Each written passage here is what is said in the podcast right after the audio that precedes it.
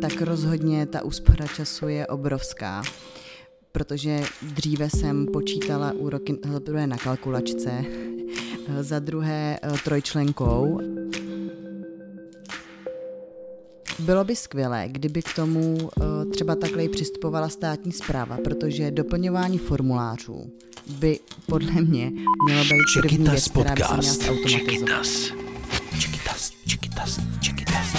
Ahoj, zdravím vás u poslechu dalšího dílu Čekitas podcastu. Já jsem Honza Schenbauer a dnes tu v Liberci se mnou sedí Hanka Křemková, advokátka, zakladatelka společnosti Exevido a také podporovatelka Čekitas v Libereckém kraji. Hanko, ahoj. Ahoj. Já začnu tím, že my jsme pořád, který se jmenuje hodně informatice a IT. Co má vlastně společného IT a právo? Co to pro tebe znamená?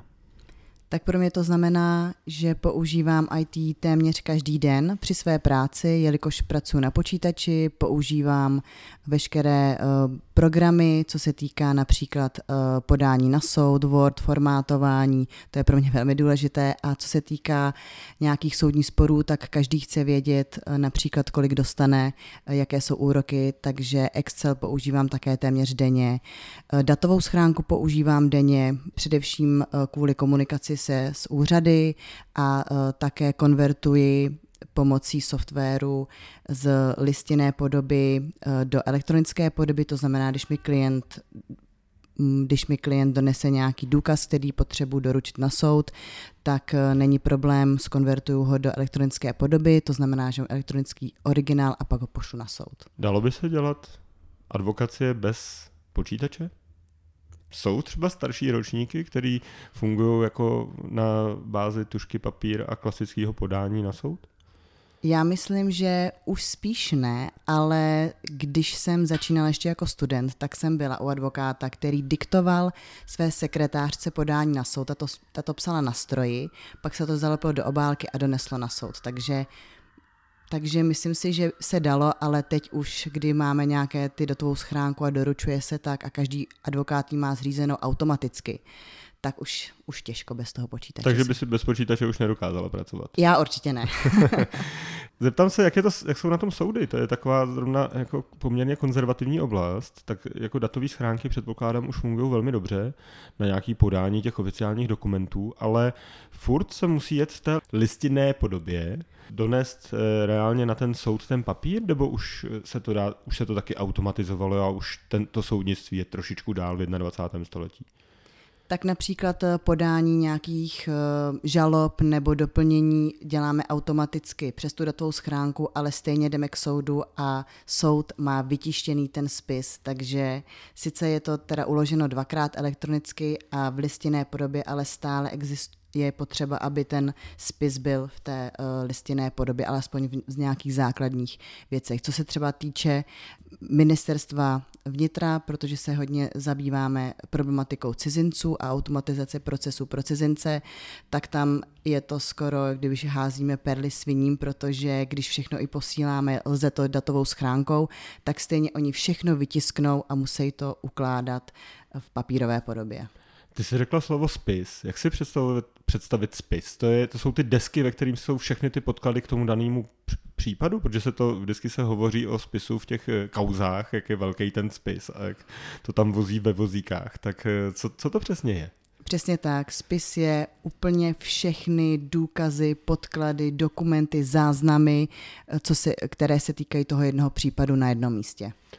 Tak a teď, když si vezmu jako byly nějaký kauzy, které byly jako opravdu rozsáhlý, řeknu, jako prvky jako mafie, který sahají jako až jako do několika pater i do politiky a teďka to skutečně ten spis musí být jako v té listinné podobě, což znamená, že to musí zabírat strašně moc místa, ne? Ano, je to tak. A pak uh, vemte si, když uh, přebíráte například tu obhajobu a jdete na prohlídku spisu a musíte si všechno nafotit, musíte všechno projít. To je, jsou nesčetné hodiny práce a procházení a papíru a chudák země. no a neuvažuje se i o tom, že by se to třeba převedlo do elektronické podoby, jakože přeci tohle to jsou jako fakt tuny papíru, který ale zároveň třeba i někde archivovat, což zabírá nějaký prostor. Já si vůbec nedokážu představit, jaký prostor to zabírá jako u nějakých vrchních soudů a tak. Archivují to mimo soudy, je, jsou na to specializované sklady, kde se archivují všechny případy a pak, až bude nějaká uh, doba, po kterou musí archivovat, tak pak se to skartuje. Ano, a teďka se zeptám, je to jediný záznam, když by ten sklad třeba vyhořel, tak jestli to je i v té elektronické podobě. Protože my známe spíš ty případy, i v Čekita známe ten případ, že nám vyhořel datový sklad. A měli jsme problém s tím, že jsme neměli zálohu. A mají ty soudy nějakou zálohu těchto z těch eh, důležitých dokumentů, na základě kterých byl třeba někdo odsouzen? Teď už ano, teď už se i ten spis eh, vede elektronicky, ale dříve to opravdu bylo pouze v té listinné podobě. To mě úplně napadá, jestli se nestalo někdy schválně, že někdo založil ten požár a zmizely dokumenty, které byly třeba, aby byly zmizelí. Tak teď mě žádný uh, případ nenapadá. Doufám, že ty jsme nikomu nedali návod, ale ne teď, že to všechno je elektronicky. ale uh, tam je pak nějaká promlčecí lhuta i na ty jednotlivé uh, trestné činy, takže tam pak už uh, je jedno, jestli ten spis byl nebo ne. Jak ty dáváš právo a IT dohromady? A teďka mě zajímá ta společnost, kterou jsi spoluzakladatelkou, a to je Exevido co ta dělá a co čím přispívá? Tak vlastně náš produkt Exevido pomáhá s automatizací procesů eh, vůči institucím, eh, k, eh, vůči vlastně státním institucím. To znamená, že i zjednodušeně to řeknu, stát pošle nějaký dopis, buď nějaké, nějakému soukromému subjektu, naši klienti jsou zaměstnavatele nebo banky a uh, ty zaměstnavatele nebo banky mají zákonnou povinnost odpovědět na tenhle ten dopis. Kdo a musí odpovědět? Má to nějakou lhutu? Uh, podle toho, jaký typ dopisu to je. Mm-hmm. Má to nějaké lhuty. A Exevido přečte dopis, sebere si informace, které jsou potřeba k vytvoření odpovědi, tu odpověď vytvoří a pošle zpátky. Což znamená, že já, já nevím, kolik takových dotazů jako může být v rámci od toho státu, nebo i, e, původně to asi bylo myšleno kvůli exekucím, tak e, jako jak moc e, to šetří čas? Tak třeba v průměru u těch bank máme 2000 datových zpráv denně, co chodí.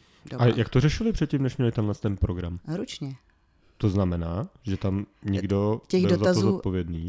Eh, ano, těch dotazů nebylo dříve tolik, eh, protože teď už mají třeba například exekutoři taky program, který vytváří tyhle ty dopisy a posílá, posílá to na ty banky například.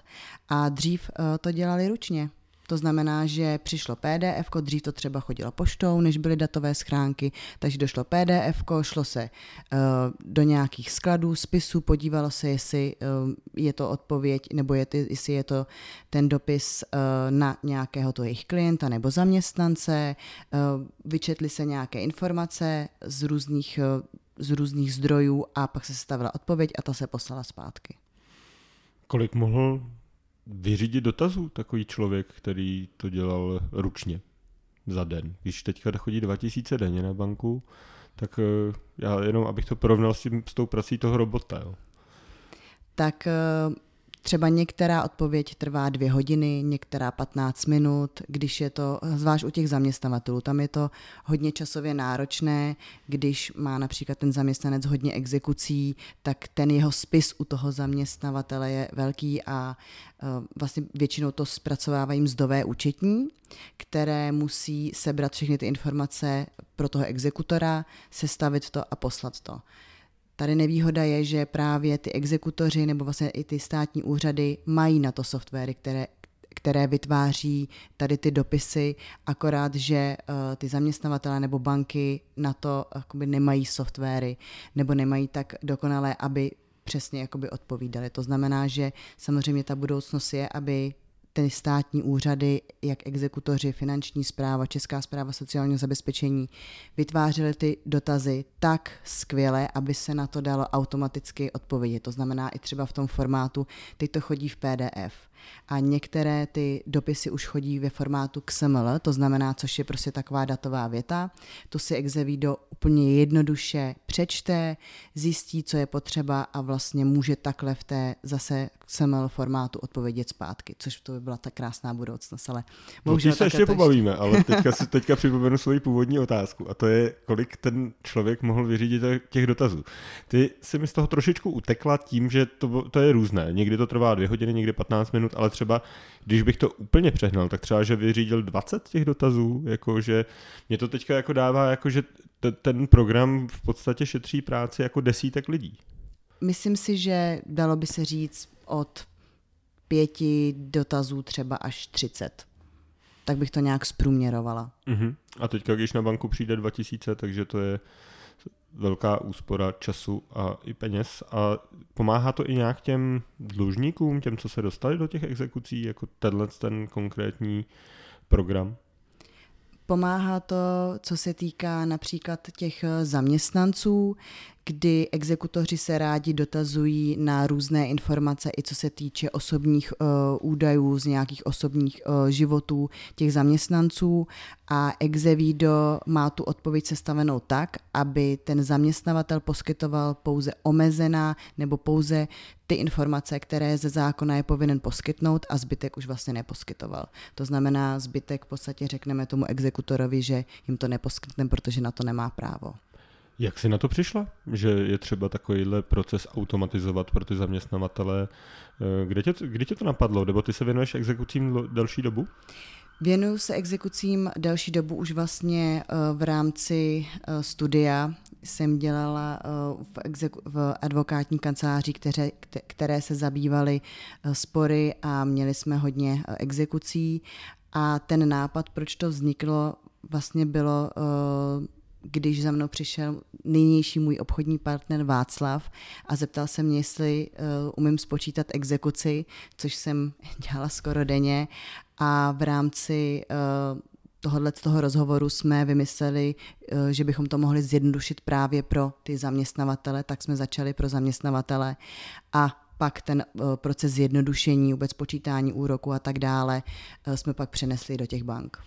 Dá se to zobecnit ten uh, Exevido program třeba, že to bude dělat daleko víc v, komunikaci státní zpráva, soukromí podniky? Máš nějaký jako vizi v tomhle tom ohledu? Ano, teďka se posouváme od exekucí například k dědictví, kdy uh, opět jsou zde dotazy uh, státních úřadů na soukromé subjekty a ty soukromé objekty, subjekty musí odpovídat. To znamená, že pokud vlastně my rozebereme ten dotaz toho úřadu a zjistíme, co je potřeba odpovědět, tak pak už se dá automatizovat vlastně jako veškerá korespondence. Posloucháte Čekitas podcast s advokátkou Hankou Křenkovou. Čekitas podcast. My jsme se tady teďka hodně věnovali tomu, co si vytvořila za program a za, za společnost, kterou si spoluzakladatelkou, ale pojďme zpátky k tomu, že si říkala, že potřebuješ ten Excel. Uh, ano, je to a ty tak. jsi absolvovala náš jednodenní kurz Excelu. Pomohl ti v tvojí advokátní praxi?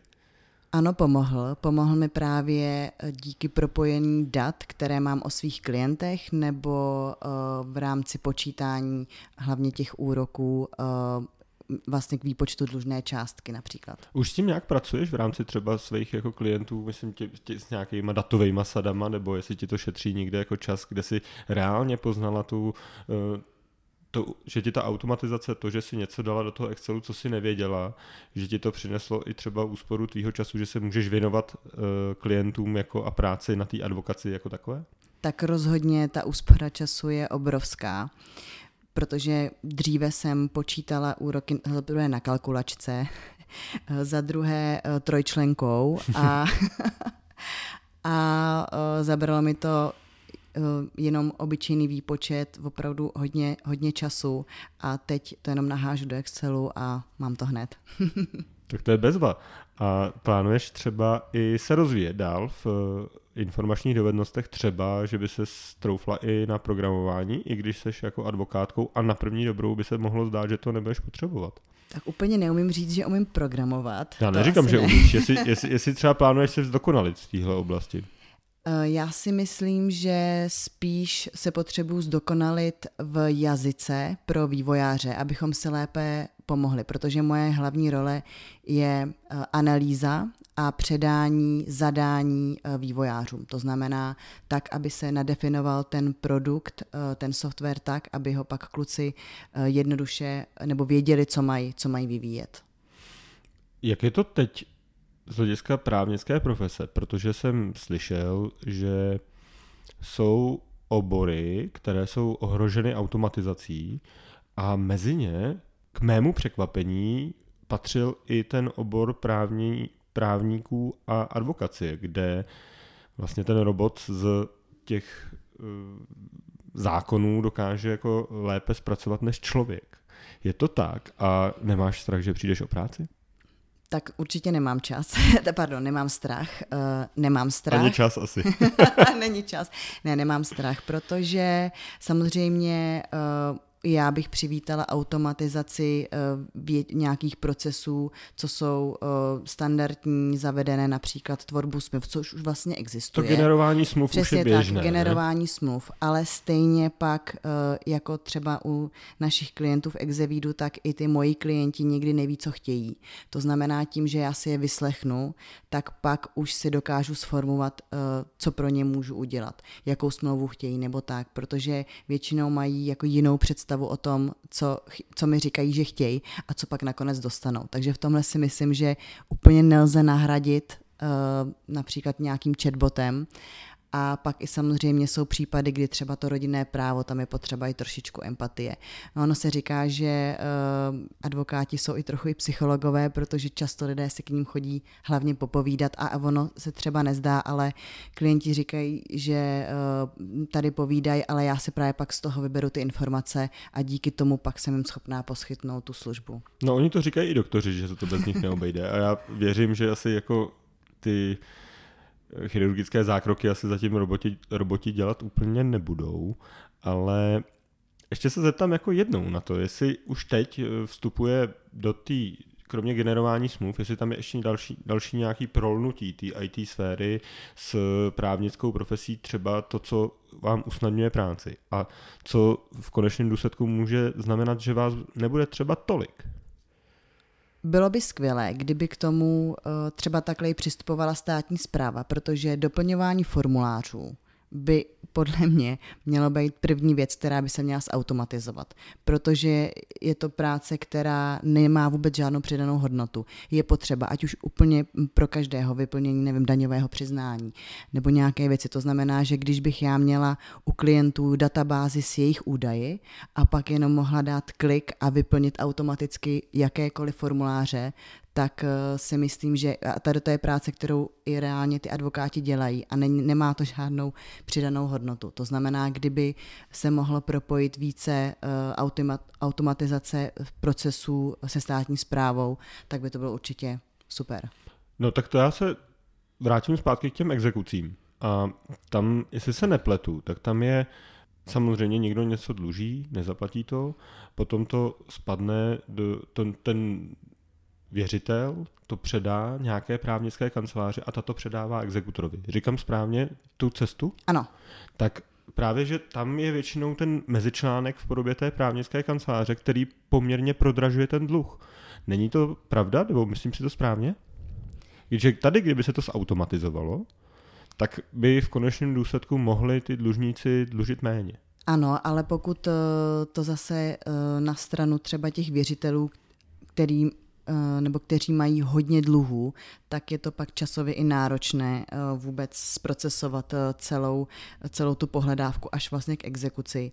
A... Já teda nevím, jak moc, kolik moc činnosti zatím je, ale mě jde o to, jestli by se ten mezičlánek, protože to je princip hmm. IT, že vy, vynecháváme některé mezičlánky, ať už jako je to booking a podobné jako služby, tak my, my prostě spojujeme napřímo ty dvě strany, které spolu mají něco řešit. Jo? A přiznávám se, že u té exekuce se mi to taky nabízí. Teďka jako v hlavě se mi to vybavilo. Já si myslím, že spíš ušetření pro ty dlužníky by bylo, kdyby měli uh, všichni datovou schránku, protože většina sporů, kterou ty věřitelé vyhrávají, je tím, že nebylo doručeno nebo že se ten dlužník o tom dluhu nedozvěděl.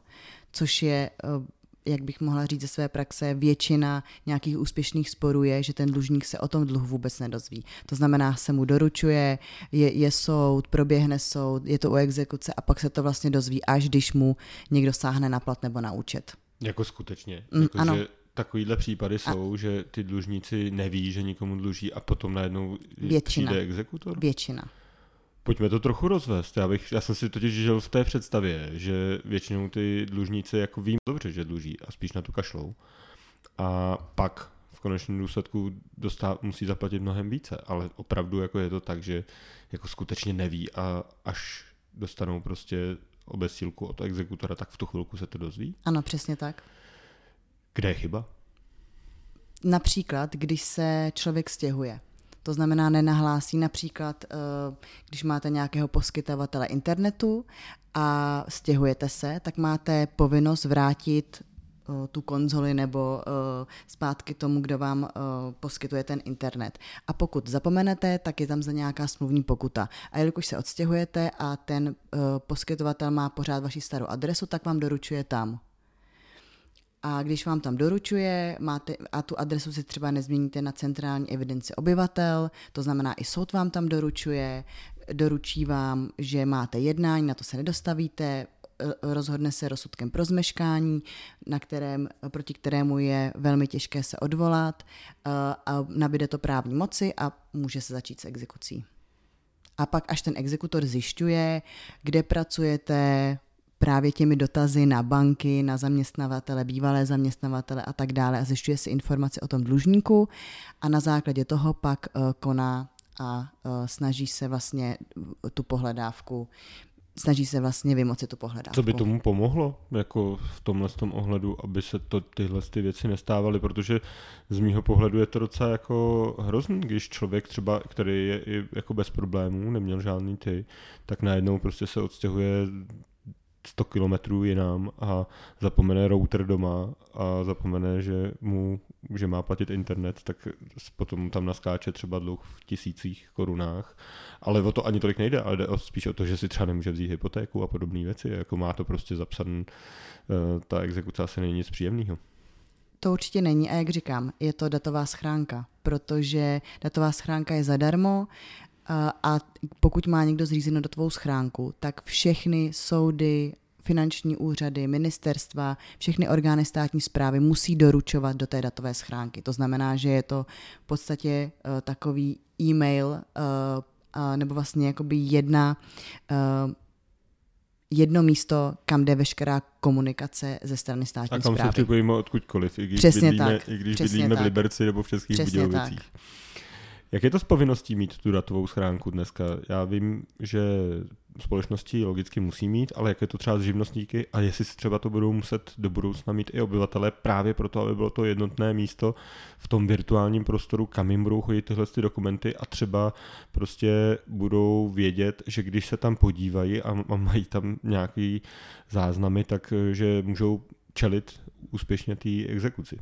Děkuji mu za tuhle otázku, protože zrovna OSVČ budou mít povinnou, nebo vlastně bude jim zřízená povinně datová schránka od 1.1.2023. Takže všichni živnostníci, kteří doteď nemají, doteď vlastně i jako občan, i jako živnostník, OSVČ, mám právo si zřídit datovou schránku, ale není to moje povinnost. Přesně na rozdíl, eh, jak si říkal, společností, které jsou zapsané například SROčko, tak těm to stát zřizuje automaticky. Stejně jako všem advokátům, advokátům, notářům, insolvenčním správcům a vlastně všechny úřady, všechny orgány veřejné moci mají datovou schránku zřízenou automaticky. A nově, teď právě od prvního první, i všichni OSVČ ji budou mít zřízenou automaticky. A s tím zároveň plynou eh, nejen práva, ale i povinnosti. Například pokud bude mít eh, OSVČ zřízenou datovou schránku a tak musí přes tu datovou schránku podat například daňové přiznání. Pokud to podá pěšky, to znamená na úřad, tak je tam i nějaká pokuta.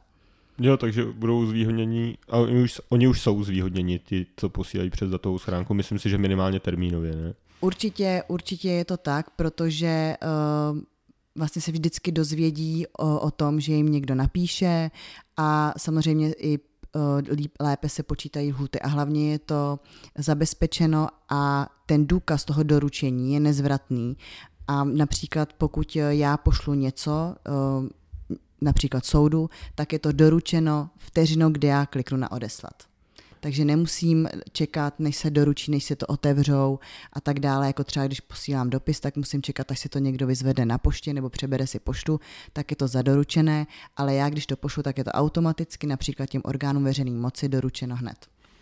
To je skvělý. Já teda musím se přiznat, že mám datovou schránku a jsem s ní velmi spokojený. Na druhou stranu vrátím se zpátky k tvému projektu a je to tak, že když ty všichni živnostníci budou mít tu datovou schránku, je, jsou tam dotazy ze strany státní zprávy, na který je třeba odpovídat a jak takový dotaz poznám? Většinou se to pozná podle Protože toho... to je... Rozumím, rozumím. V poště je to modrý pruh, že? Ano, ano. červený pruh.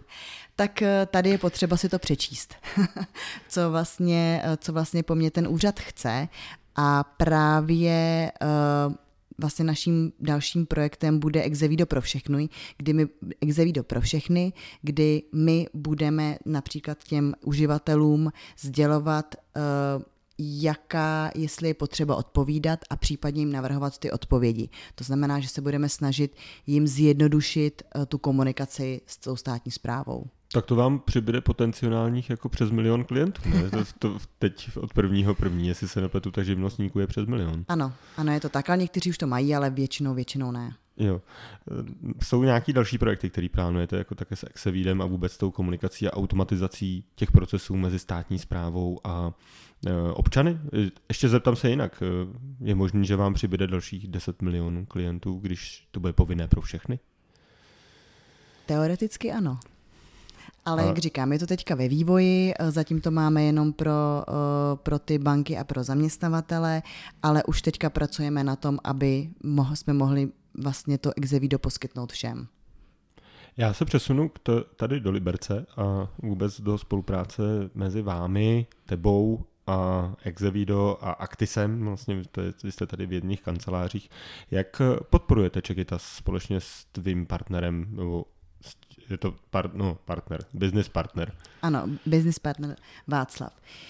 Eh, tak eh, my podporujeme Čekýtas proto, protože máme za to, že v Libereckém kraji je hodně automotivu, to znamená, že eh, je to práce, která se dá nahradit stroji a máme za to, že programování je práce s vyšší přidanou hodnotou. Máme tady technickou univerzitu, která má uh, nedostatek studentů, takže prostřednictvím Čekýtas se snažíme podporovat uh, mladé holky, ale i kluky, aby se přihlásili na, uh, na technickou univerzitu, studovali programování a my pak případně mohli tady rozvíjet pobočku a nemuseli se stěhovat do Prahy. Ještě se zeptám na asi poslední věc, protože vy se tady snažíte i podporovat jako ženy v regionu regionu. Jaké všechny akce pořádáte a myslím si, že se na nich spolu podílejí i Čekitas? Ano, je to tak. Eh, já jsem sama předsedkyní eh, podnik, spolku podnikavých žen z Libereckého kraje a spojili jsme se s Čekýtas, s libereckou pobočkou Holky z marketingu a s Lipem, což je tady liberecký coworking a v rámci těchto čtyř organizací jsme se spojili a pořádáme akce přibližně čtyřikrát do roka na nějaké téma a je to většinou téma, které ty ženy podnikatelky nebo ženy obecně eh, vyhledávají. To znamená, ale snažíme se hlavně podporovat to podnikání, aby se nebáli, rozvíjeli se a aby vlastně zakládali ty společnosti.